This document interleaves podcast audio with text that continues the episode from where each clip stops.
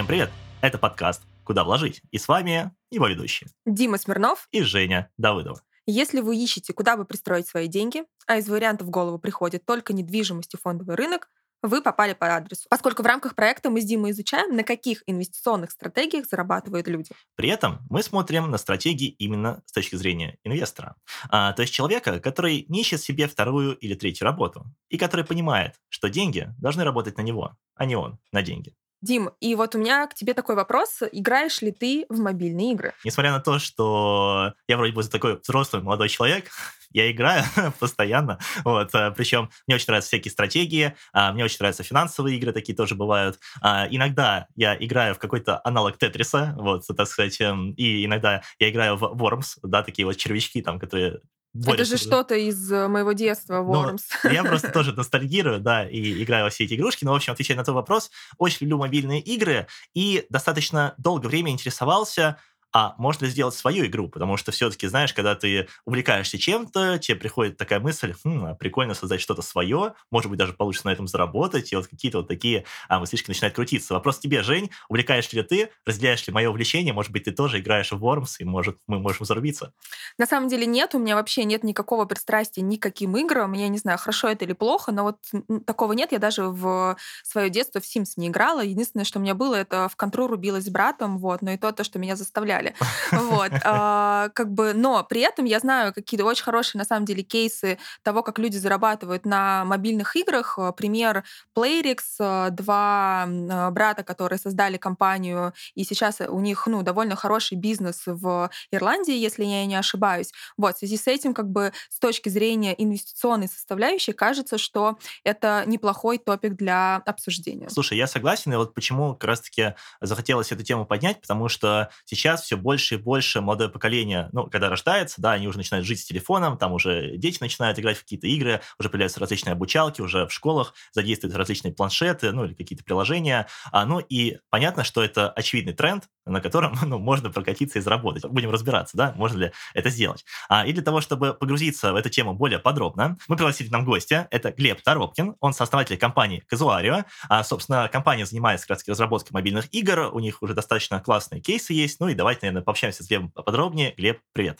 Всем привет, всем привет. Рад, что вы позвали. Прекрасное шоу, рекомендую послушать. Ага, чувствуется, Глеб заряжен. Да, это очень, очень хорошо. А, Глеб, а, расскажи, пожалуйста, чем занимается твоя компания и как вообще связаны а, мобильные игры и инвестиции? Мы занимаемся разработкой мобильных игр в сфере гиперказуальный жанр и гибрид-казуальный жанр. Что такое гиперказуальные игры? Это когда вы включили и сразу понимаете, что надо делать. Бежит человечек, есть монетки влево, вправо, уворачиваемся от препятствий и понимаем, что надо сделать, добежать до конца. Гибрид-казуальные игры — это когда у вас появляется игра в игре. То есть, uh-huh. например, вы управляете машинкой, она едет, собирает монетки, но если врежется, ее надо будет починить и все монетки отдать за это. И вот это уже игра в игре. То есть мы пытаемся еще думать, как будем планировать свой бюджет. А дальше можно купить вторую машину, а еще поставить ей модный двигатель, крутую раскраску, и получается такая более продвинутая, более сложная игра. Мы сейчас концентрируемся именно на гибрид гибрид-казуальных играх, потому что гиперказуальные игры, они долгое время показывали хорошие цифры, они выстреливали, просто захватывали весь мир, но сейчас уже насытился рынок этой механикой, этим форматом игр, и, соответственно, хотят что-то поинтереснее, поглубже. Мы, соответственно, успели как-то перескочить в нужное время с одних рельс на другие. Слушай, это отлично, и здесь у меня уточняющий вопрос. А можешь сказать, а сколько игр вы уже сделали вот за время существования компании? А, может быть, есть какая-то там статистика по скачиваниям, ну, чтобы мы тоже примерно понимали со слушателями э, ваш опыт? Мы, э, наша студия существует чуть больше года, э, именно в рамках э, этого юридического лица. Вообще наша компания, наша команда разработчиков, она очень опытная, они более 6 или 7 лет занимаются коммерческой разработкой игр, и некоторые из их игр попадали в топ-10 Америки. Они обходили такие игры, как PUBG по количеству скачиваний. В Китае тоже получали хорошие достаточно отзывы, но это было сделано в рамках предыдущей студии. Дальше у них возникла ситуация, ребята, мы хотим хотим получать процент. Нет, вот у вас отличная зарплата, давайте мы ее утроим. Мы не хотим зарплату, хотим процент. И вот появилась наша студия, теперь мы работаем в рамках этой студии. А, сейчас мы уже сделали сколько-то, в районе 12 игр, наверное. Как работает эта сфера, да, то есть чтобы слушатель понимал. Это достаточно э, дисперсионная сфера. Угу. То есть вы не делаете игру и не кидаете на нее все ресурсы. У нас все время находится три прототипа в разработке параллельно. Соответственно, за год нам нужно сделать в этом году 19, но мы уже идем с опережением плана, поэтому планируем сделать где-то, наверное, 22. Сейчас меня разработчики ударят, если услышат, они всегда ненавидят. Вот.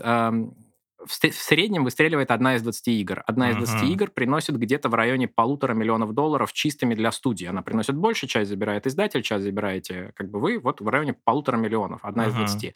Остальные 19 часть будут убитые, часть будут показывать хорошие, интересные метрики. Вы либо будете их докручивать, метрики это показатели, либо не будете докручивать. Соответственно, вы, как уже здесь получится у вас. Либо можно продать среднюю игру, такое тоже бывает. Ну, цена продажи недоделанного прототипа, то есть доделанного, но еще не поймавшего все метрики, от 50 до там 150, наверное, тысяч может варьироваться. И если кто-то готов, прям такой, да мы ее доделаем сейчас с полпинка, давайте uh-huh. ее возьмем. Такое есть. Слушай, тогда у меня вот перед тем, как а, я тут немножко просто опередил Женю, чувствуется, что она тоже хочет задать вопрос. Я тут немножко подрезал ее в этом плане. А ты говоришь, что с одной классной игры, да, можно заработать примерно, ну, полтора миллиона долларов. Uh-huh. А, а сколько стоит создать одну игру? Зависит от сложности игры и зависит от опыта вашей команды, потому что вот первое, что мы сделали, э, по-моему, Линкольн сказал, но я могу ошибиться, чтобы не соврать. Если мне дадут 6 часов на то, чтобы срубить дерево, 4 часа потрачу на то, чтобы заточить топор. Соответственно, здесь та же самая история. Первое, что мы сделали, мы разработали свой софт внутренний для ускорения разработки игр. Это позволяет на 15-20% ускорить процесс. Соответственно, когда мы говорим про скорость работы, две одинаковые команды при разных ресурсах и разных вложениях на предыдущих этапах будут работать немножко по-разному.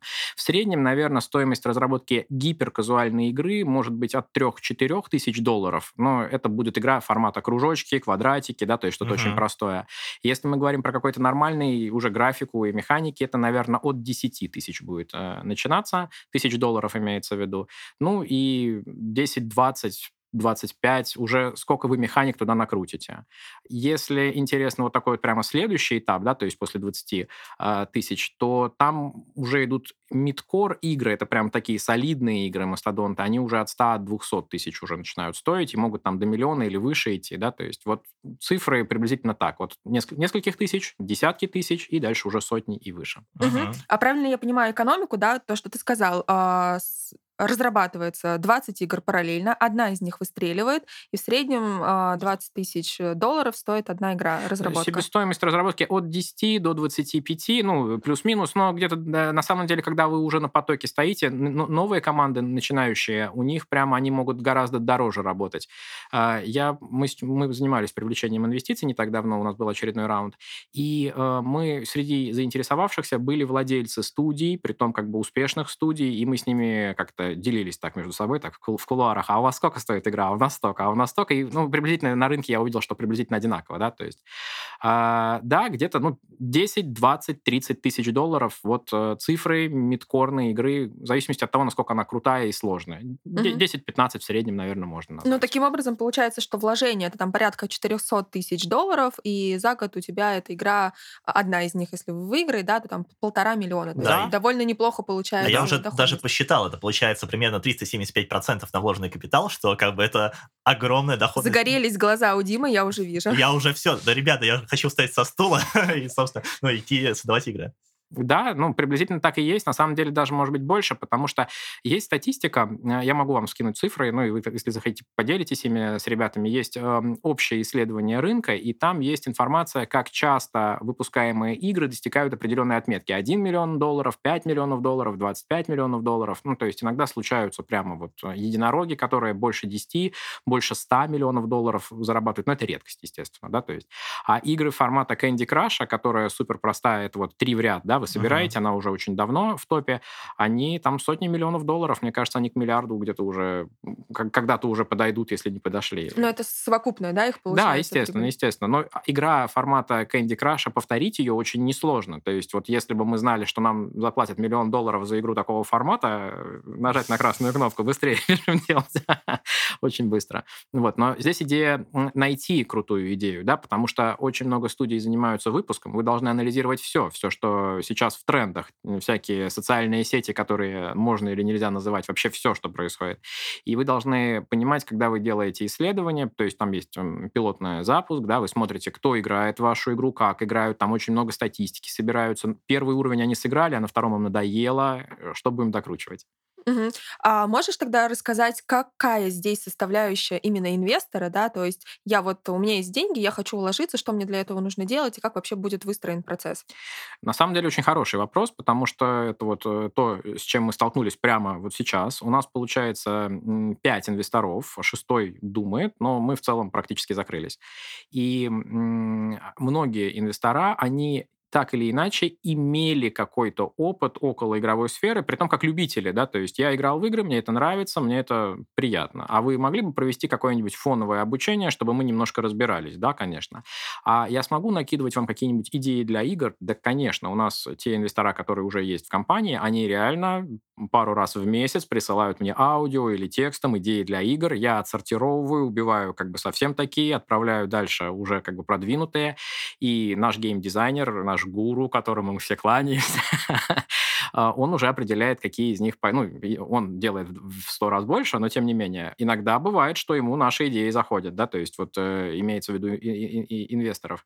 Идея в том, что никто не знает, что залетит на самом деле. Условно, мы заходим в тренды и видим, ага, гонки очень популярны, там, игры про животных очень популярны. Здорово, мы и будем в эту сферу думать. А вот, э, например, у вас инвестор, который занимается путешествиями, у него своя там туркомпания, и у него такое, о, а можно сделать игру про то, как самолетик... И он знает какую-то механику в реальности, он ее продумал как-то в голове, как упростить, а людям это будет интересно, почему нет? И действительно такие игры периодически случаются. Поэтому инвестор в базовом формате, он отдает деньги и следит за отчетами, сколько игр выпускается. Traction основное это количество игр и метрики, которые вы э, соблюдаете. Ну, скорость разработки, естественно, то есть как расходуются ваши э, финансы. Если дальше чуть-чуть пойти, то он может при желании принимать участие. Пожалуйста, накидывать идеи, добро пожаловать. Хочешь обучаться, добро пожаловать. Хочешь какую-то там еще лепту свою вносить на здоровье, потому что мы просто этот э, потравлю душу, наверное, некоторым людям, как проходит рабочий день. Там мы 10 часов работаем, делаем игры, потом выключаем рабочие программы, открываем другие игры, играем в онлайне по связи, по скайпу,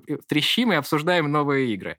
И кульминацией всего этого наши разработчики настолько, они соучредители у нас, да, это тоже влияет, э, они настолько вовлечены в процесс, что они разрабатывают игры в свое свободное время, потом приносят их компании. Вот буквально на прошлой неделе ребята принесли игру, я говорю, так она, ее, ее же не было у нас. Они говорят, да, вот мы на выходных решили сверхурочно, оплаты не требуем, просто вот сделали, давайте ее потестим. Давайте. А, если мы смотрим на этот рынок, ну, может, на примере вашей компании, да, может быть, есть какая-то информация про другие компании, а, как чаще всего инвестор заходит а, кэшем? То есть это какая-то схема займов, то есть, условно, я дал миллион рублей, ровно через год я должен получить там миллион, плюс, предположим, 30% сверху.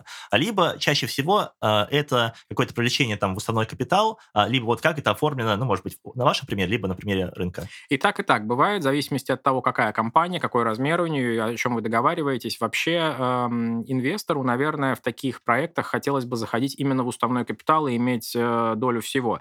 Иногда бывают даже кейсы, что мы разрабатываем, ну, не мы а вообще, разрабатывается какая-то большая игра, и я хочу купить там долю в этой игре побольше. Там. Э, такое возможно, но учитывая дисперсионный рынок, это уже начинает попахивать лотереей какой-то, да, то есть одну игру выстрелит, я заработаю много, а не выстрелит, а дальше что? И ты будешь нервничать, да, то есть, а когда ты заходишь во все игры, ну, условно, как вот э, в уставной капитал, это совсем другая история. Займ возможен, такое практикуется, мы рассматриваем варианты в состав соучредителей. То есть человек понимает, э, спрашивают риски, так, а что, если мы ни одной игры не сделаем? Ну да, есть такой риск. А если мы за три года ни одной игры не сделаем? Мы говорим, ну мы собираемся, вот мы точно сделаем 80 игр, да, там за три года, например. Если мы ни одну не сделаем хорошую, мы, значит, очень не туда воюем. А это же не так, что в конце просто мы получаем 80 билетиков и смотрим, какие они. Мы видим промежуточные результаты, да, то есть насколько близко наши игры бьют. Вот первые 12 у нас сейчас три теплые игры, которые чуть-чуть, если мы их сможем докрутить, все, это успех, и нам больше никто не нужен. А может, не сможем.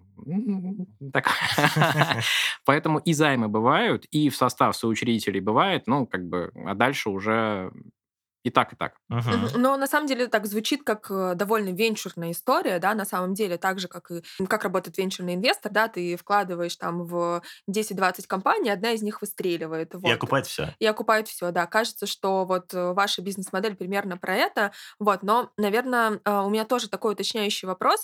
Мне не до конца понятно, зачем тогда вам привлекать деньги, если вы, ну, по факту можете, ну, кажется, да, можете сами э, фондировать, да, вот это все и, ну, всю доходность получать себе, либо вы для достижения масштаба это делаете, как это работает? На самом деле, по поводу венчурного инвестирования частично соглашусь, частично не соглашусь. Один из наших инвесторов, он эм, вложился в два геймдева в декабре, то есть мы у него третий геймдев в портфеле. Но, с другой стороны, все-таки, когда вы берете не новую команду, если вы собираете команду с нуля, которую вот там, так, хороший, хороший, хороший специалист, они вместе не играли никогда. Мы взяли Роналду, Месси, да, то есть Неймара, а вместе они не заиграли. И мы не знаем почему, а деньги потрачены. Это одна история. Другое, другая история, что наша команда вместе работает 6 лет. То есть они заработали миллионы долларов в рамках предыдущей студии, и нас знают издатели, нашу команду знают, ее пытались схантить. Э, Нам пришло за прошлый год 7 предложений от крупнейших издателей. Мы ни одного издателя не попытались поймать, потому что нам они просто предла... они видят наши игры новые, они даже не знают, кто их сделал. А потом, а, это вы сделали, мы вас знаем. Вот. Венчурная, да, но когда у вас команда уже работает на потоке много лет, и она, вы знаете, то как бы это уже не совсем венчурная, да, то есть это уже как бы такая проторенная дорожка некоторая, да. Мгм.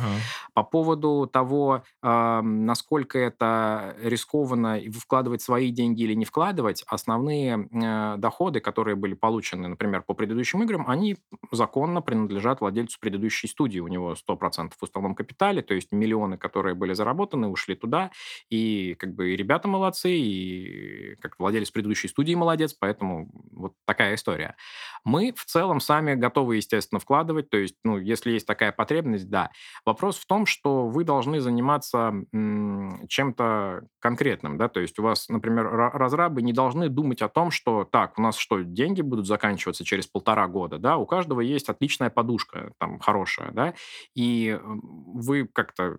Это нормальный процесс бизнеса, когда каждый занимается своей частью. У нас есть возможность продать там 10% компании, инвесторы понимают свою доходность, мы оцениваем, ну, то есть мы закладываем доходность выше гораздо, чем 30%, исходя из, э, ну, если смотреть в ретроспективе, исходя из вот вещей. Ну, мы там еще и опционы даем, там на самом деле как бы там разные. Механика целая. Да, там разные механики есть. И когда очень сильно меняются правила, ну, то есть вот э, мы видели, да, то есть там условно у нас там часть зарплаты в валюте идут, да, потому что за рубежом м, а у нас э, основной офис в Минске находится, и мы обязаны переводить в долларах, ну, то есть э, формально, а мы не можем купить доллары, ну, то есть, ну, какое-то Мгм. время не могли, сейчас уже нормально все стабилизировалось, но тем не менее. И вот когда у вас это, то, пятое, десятое, ты понимаешь, что лучше, у меня будет крепкий запас прочности. Мы смотрим американский опыт э, ведения бизнеса, да, то есть есть раунды инвестирования, это нормально. В Европе то же самое, в России то же самое. У нас пока еще к этому немножко э, не с опаской, но как-то с э, непониманием иногда относятся. Но вот я пообщался около 100 инвесторов, наверное, с кем я пообщался. Это и фонды, и ПИВ даже один был, и как бы частные инвесторы. Э, Многие прекрасно понимают, как эта механика работает уже сейчас, и сейчас, например, инвестиции найти очень несложно на рынке, поэтому вот э, даже... Но сейчас денег больше, чем проектов, ну, достойных, это, правда. это И Здесь правда. э, уточняющий вопрос. А, вот э, какой порог входа у вас, когда вы привлекали, да, когда, например, раунд уже закрыт, либо, может быть, в будущем, то есть ты обозначил, что а, 10% компаний вы готовы вот так вот э, продать инвесторам, то есть какой это порог входа и какая возможна оценка, потому что ведь а, порог входа зависит от оценки, да, какие-то мультипликаторы и так далее. Нас оценили сейчас в районе 2,5-3 миллионов долларов, это 100% компании. А Мы продаем в районе 7-8% э, с целью привлечь наш базовый план 150 тысяч, это бюджет на год. Э, Мы собираемся немножко больше привлечь, чтобы расшириться. У нас отличные планы и понимание, э, куда мы будем двигаться дальше. Мы буквально две недели назад подписали договор э, с китайским издателем и уже перевели первую игру на китайский язык. И вы знаете, китайские иероглифы очень стильно смотрятся. Я когда увидел первые видосики, ну, мне прислали игру на китайском, я ее включаю, и мне понравилось очень. То есть я хочу играть в версию на китайском. Я ничего не понимаю, но я хочу. Вот. э, Поэтому у нас был порог входа, он до сих пор есть, мы не закрылись, но мы практически закрылись, то есть э, мы близки к этому. Формально, если вы хотите вложиться в геймдев, у вас есть еще немножко, да, времени. А, у нас порог 15 тысяч долларов был, это было полпроцента от Угу. Ну, то есть по текущим реалиям это сколько это? Миллион, миллион двести. Миллион то есть, ну, миллион. Там просто курс улетел Плавый, за два да, месяца да. сильно, поэтому миллион где-то вот порог э, входа, где-то вот так вот. Угу. Ну, адекватные цифры на самом деле. А, у меня вопрос по поводу того, что а, данные игры производятся на территории России. Да, есть ли а, у вас э, сейчас проблемы с тем, чтобы дистри... ну, как бы заниматься дис- дистрибьюцией вот этих игр, да, нет ли вот этого, ну, как мы сейчас знаем, да, токсичного российского следа, а, влияет ли, точнее, этот след на вашу деятельность, и, ну, возможно, у вас как-то изменилась все-таки деятельность из-за этого, и, а, возможно, вы сейчас на американский рынок не выходите, да, как вот э, ты сказал, там, возможно, Китай и какие-то другие азиатские страны, дружественные для России? Ну, на самом деле вопрос хороший, потому что инвестора его часто задают, и с этим все сталкиваются. Крупные компании, они имеют возможность эм, владеть несколькими юридическими лицами, которые раскиданы по всему миру, и вы э, работаете за счет определенных договоров, э, то есть в разных юрисдикциях. Например, с Китаем договор подписывается в интересном формате. Они имеют право на игру только на территорию Китая, да, то есть никуда больше. И когда вы с ними заключаете, если игра у них выстрелит, да, то у нас останутся права на эту игру по всему миру, и весь мир будет будет видеть, что в Китае она э, золото приносит, если будет, конечно. Это означает, что мы ее... Ну, у нас ее оторвут с руками. Ну, кто откажется там от миллионов долларов просто за спасибо? Понятное дело, что некоторые относятся... Ну, некоторые инвестора э, задаются вопросом, но стратегически каких-то больших проблем нету. И все решаемо, абсолютно все решаемо. Я могу сказать, те бизнесы, которые в прошлом году смогли устоять, и вот, когда у нас юристы и бухгалтера, им просто низкий поклон, они проделали колоссальную работу, мы вместе проделали, когда каждую неделю менялись условия, естественно, и мы просто бессонными ночами, то есть нам надо переводить сегодня зарплату, и сегодня с утра меняются правила, и уже не проходит платеж, и вам надо там за один день так, другой банк так, а он... И, и, вот э, те, кто выжили, те стали сильнее, те стали спокойнее. И раньше, когда ты там видел там паника, паника, сейчас что-то начнется, а сейчас, э, ну ладно, ну, это, это просто процесс. Ну, мы, мы, мы справились с тем, мы справимся с этим. Все. Толстокожесть приобретает. Абсолютно верно. Спокойствие. Плюс я защищаю свою команду от э, всего, что э, в нас летит. То есть моя задача сделать так, чтобы они просто работали комфортно, все абсолютно вопросы решаемы. Абсолютно. Тем способом, иным способом здесь уже, но ни один вопрос, вот прямо как это устойчивость бизнеса даже не подвергается сомнению. У нас есть экшн-план, план Б, если план Б не работает, план С и даже план Д. Мощно, мощно. Слушай, тогда немножко вернемся к теме самих игр. А мне интересно, а, учитывая, что таких команд, как ваша, достаточно большое количество, то есть конкуренция, ну, высока, будем честны, да, тем более, если каждая команда клепает, ну, минимум там с прицелом 20 игр в год, да, хотя, понятное дело, если команда большая, там может, может даже за сотни перевалить. А, то есть э, как здесь происходит вот этот маркетинг, или это просто надежда на то, что игра залетит в какие-то рекомендации, а, либо это продвижение через каких-то там блогеров, или это какие-то связи, там, не знаю, не появится такого слова, в Apple, да, или там в Android-маркете, вот э, что скажешь? Ну, э, конкуренция высокая, но до нас многим командам еще далеко. Это красиво. Пускай попробуют.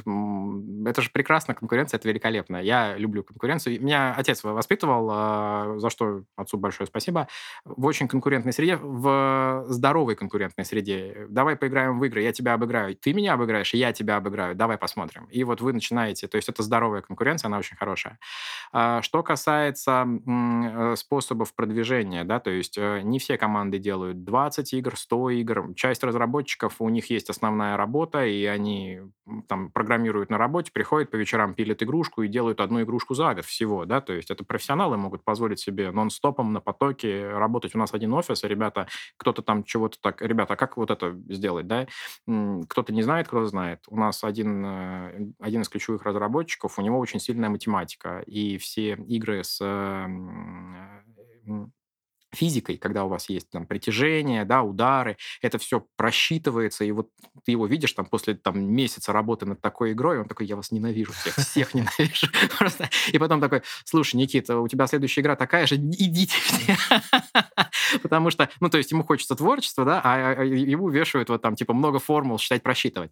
Вот. Тем не менее, когда вы разрабатываете игру, вы смотрите за трендами, да, и нету такого, что вы случайно куда-то делаете, есть them вы разрабатываете, это называется Minimum Viable Project или Minimum Viable Product, да, MVP, когда вы делаете минимальный продукт, в котором есть весь геймплей у игры, да, но только, например, два уровня, да, то есть вот э, коротенькая игра на 10 минут. То есть человек включает, о, человечек бегает, все понятно, все прекрасно, второй уровень закончился, как нету продолжения, да.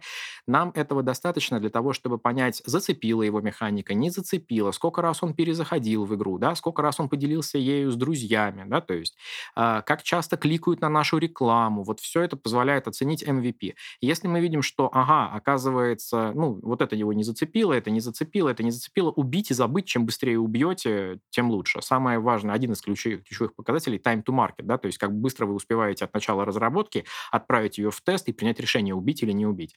Когда у вас MVP-шка показывает перспективу, вы ее уже докручиваете, да, то есть пытаетесь вот эти вот метрики, три метрики основные, это, наверное, тоже будет интересно послушать, три основные метрики. CPI – это стоимость установки, cost per install, да, то есть сколько денег мы заплатим. Второе – сколько люди играют по времени, time play, и retention – это возврат в игру. Как часто они ее второй раз загрузили, ну, включили, третий раз и так далее.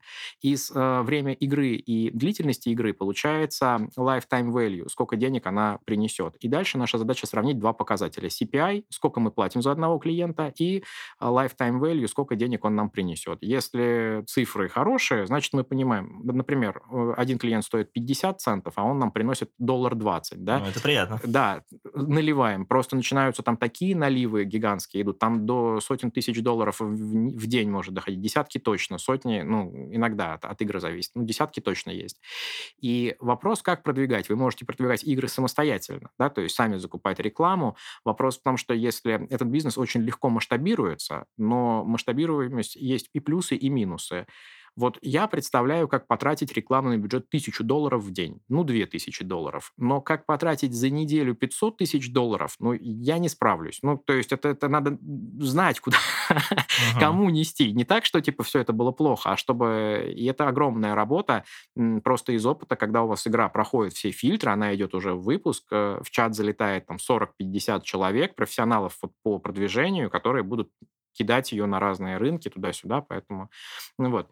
А, тест, и здесь вы уже решаете. Некоторые команды продвигают свои игры сами, а некоторые через издателей. А uh-huh. издатели уже имеют все наработки. Угу, принято. То есть, по факту, да, ваша задача протестировать э, ну, финмодельку, что действительно я там заливаю один цент на выходе, получаю два, да. а, ну и дальше уже по каким-то каналам, да, вот идет влив денег, ну и, собственно, раскрутка этого самого продукта. Да, да, когда мы уже... Э, большие наливы начинаются только тогда, когда все уверены, что здесь деньги уже есть, да, никогда не наливаются э, деньги в игры, которые там, ну, еще, еще, еще вызывают вопросы, да, то есть вот э, покажите нам проект, который принесет миллионы, мы вам дам, дадим сотни тысяч, вот, э, вот так это работает работает. То есть получается, что вот на этапе MVP у продукта, да, вы э, в том числе и тестируете гипотезу по э, там cost of acquisition, да, по угу. тому, сколько стоит э, привлечение, и сравниваете с э, тем, что он приносит. Приблизительно, да. И у нас получается вот первый тест, да, то есть где мы там несколько сотен долларов пробуем. У нас же есть еще возможность повторный тест и повторный тест. Мы внесли изменения. Ага, вот увидели, что здесь мы там немножко просаживаемся, а давайте. А вот здесь вот мы просаживаемся, а давайте.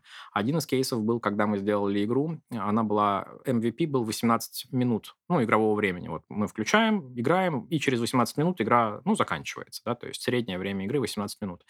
В нее сыграло 200 человек, и мы увидели, что их среднее, среднее время игры 22 минуты. То есть они ее проходили и 4 минуты что-то еще делали, им нравилось.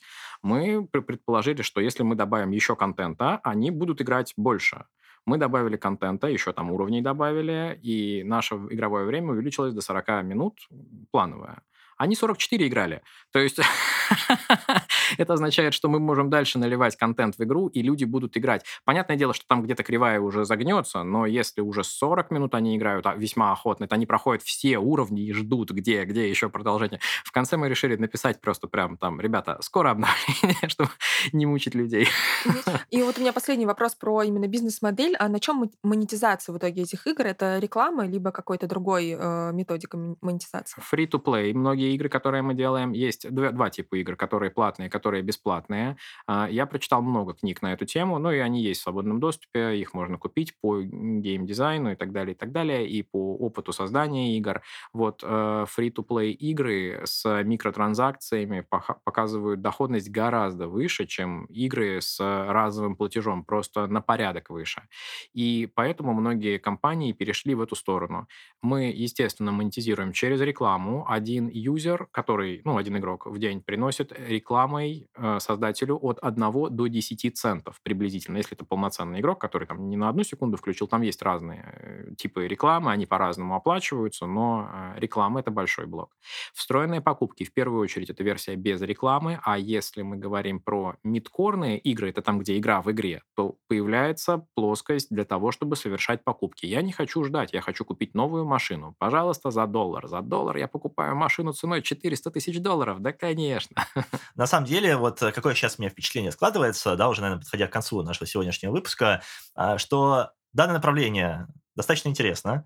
А в моей голове все равно я бы относил а, это скорее к такой более агрессивной части портфеля. Вот. И причем я понимаю, что если я начинающий инвестор, у которого, возможно, еще нет там опыта с фондовым рынком, с недвижимостью, вероятнее всего, я бы сюда не лез. То есть, в моем понимании, это точно инвестор, у которого капитал, наверное, миллионов 15 да, рублей для того, чтобы, ага, у меня часть активов раскидана там на фонде, что-то в недвижке, что-то в каких-то альтернативных инвестициях. И вот я там готов еще, например, миллиона три, ну, закинуть, да, может быть, даже в несколько студий разработки, таки там, может, пару входа а, по полтора миллиона в каждую, ну и посмотреть, к чему это приведет. А, то есть, э, если а, все будет хорошо, то доходность потенциально, ну, кратно очень неплохая, да, мы уже поняли, там, ну, по нашим примерным прикидкам, это 300, там, сколько, 75%, да, на вложенный капитал. А, собственно, таким образом, а, думаю, можно фиксировать, да, эту стратегию себе на карандаш, но, опять же, не забывать, что все зависит от команды, да, то есть должна быть достаточно большая экспертиза, но они должны понимать вообще, что делать и как на этом рынке а, зарабатывать деньги. Жень, что думаешь ты? На самом деле, я согласна с твоими выводами, Дима. Здесь э, действительно история, я бы назвала это похоже на private equity а, раунда, да, то есть есть ты инвестируешь в компанию. Вот именно как раз-таки на таких этапах инвестирования а, основной как бы акцент делается именно на команду, действительно, да, ты инвестируешь в команду, то есть продукта, возможно, еще нет, но ты видишь, чуваки крутые, они могут это делать, у них есть опыт, так и, собственно говоря, в них инвестируешь. И даже вот когда, а, ну вот я смотрела компании, которые на IPO выходят, да, ты все равно обращаешь внимание на то, кто какой конкретно человек создал эту компанию и типа чем он уникален. То есть если у него есть опыт, уже там образно построил Airbnb и сейчас какую-то другую компанию делает, понятное дело, с высокой долей вероятности у него тоже получится, потому что есть этот опыт. Вот. А, ну, мне кажется, на этом можно плавненько заканчивать. Было очень интересно. Спасибо а, нашему гостю за такой интересный экскурс в геймдев и игр механикой free to earn и такие интересные мобильные игры. А, Дим, есть ли тебе еще что сказать? Слушай, ну, конечно, есть. Во-первых, я напоминаю, что у нас есть телеграм-канал, э, в котором мы уже выложили контакты нашего гостя, ну и также в описании этого выпуска вы тоже можете всю подробную информацию найти, как и о компании, да, так и какие-то там социальные сети, которые гости оставят нам. А, собственно, также не забывайте ставить 5 звезд, а, лайки нашему подкасту, ну, вам не сложно, а нам очень приятно. А, ну и на этом хочу сказать всем спасибо и... Пока-пока. Всем спасибо, пока. Не забывайте поставить лайк.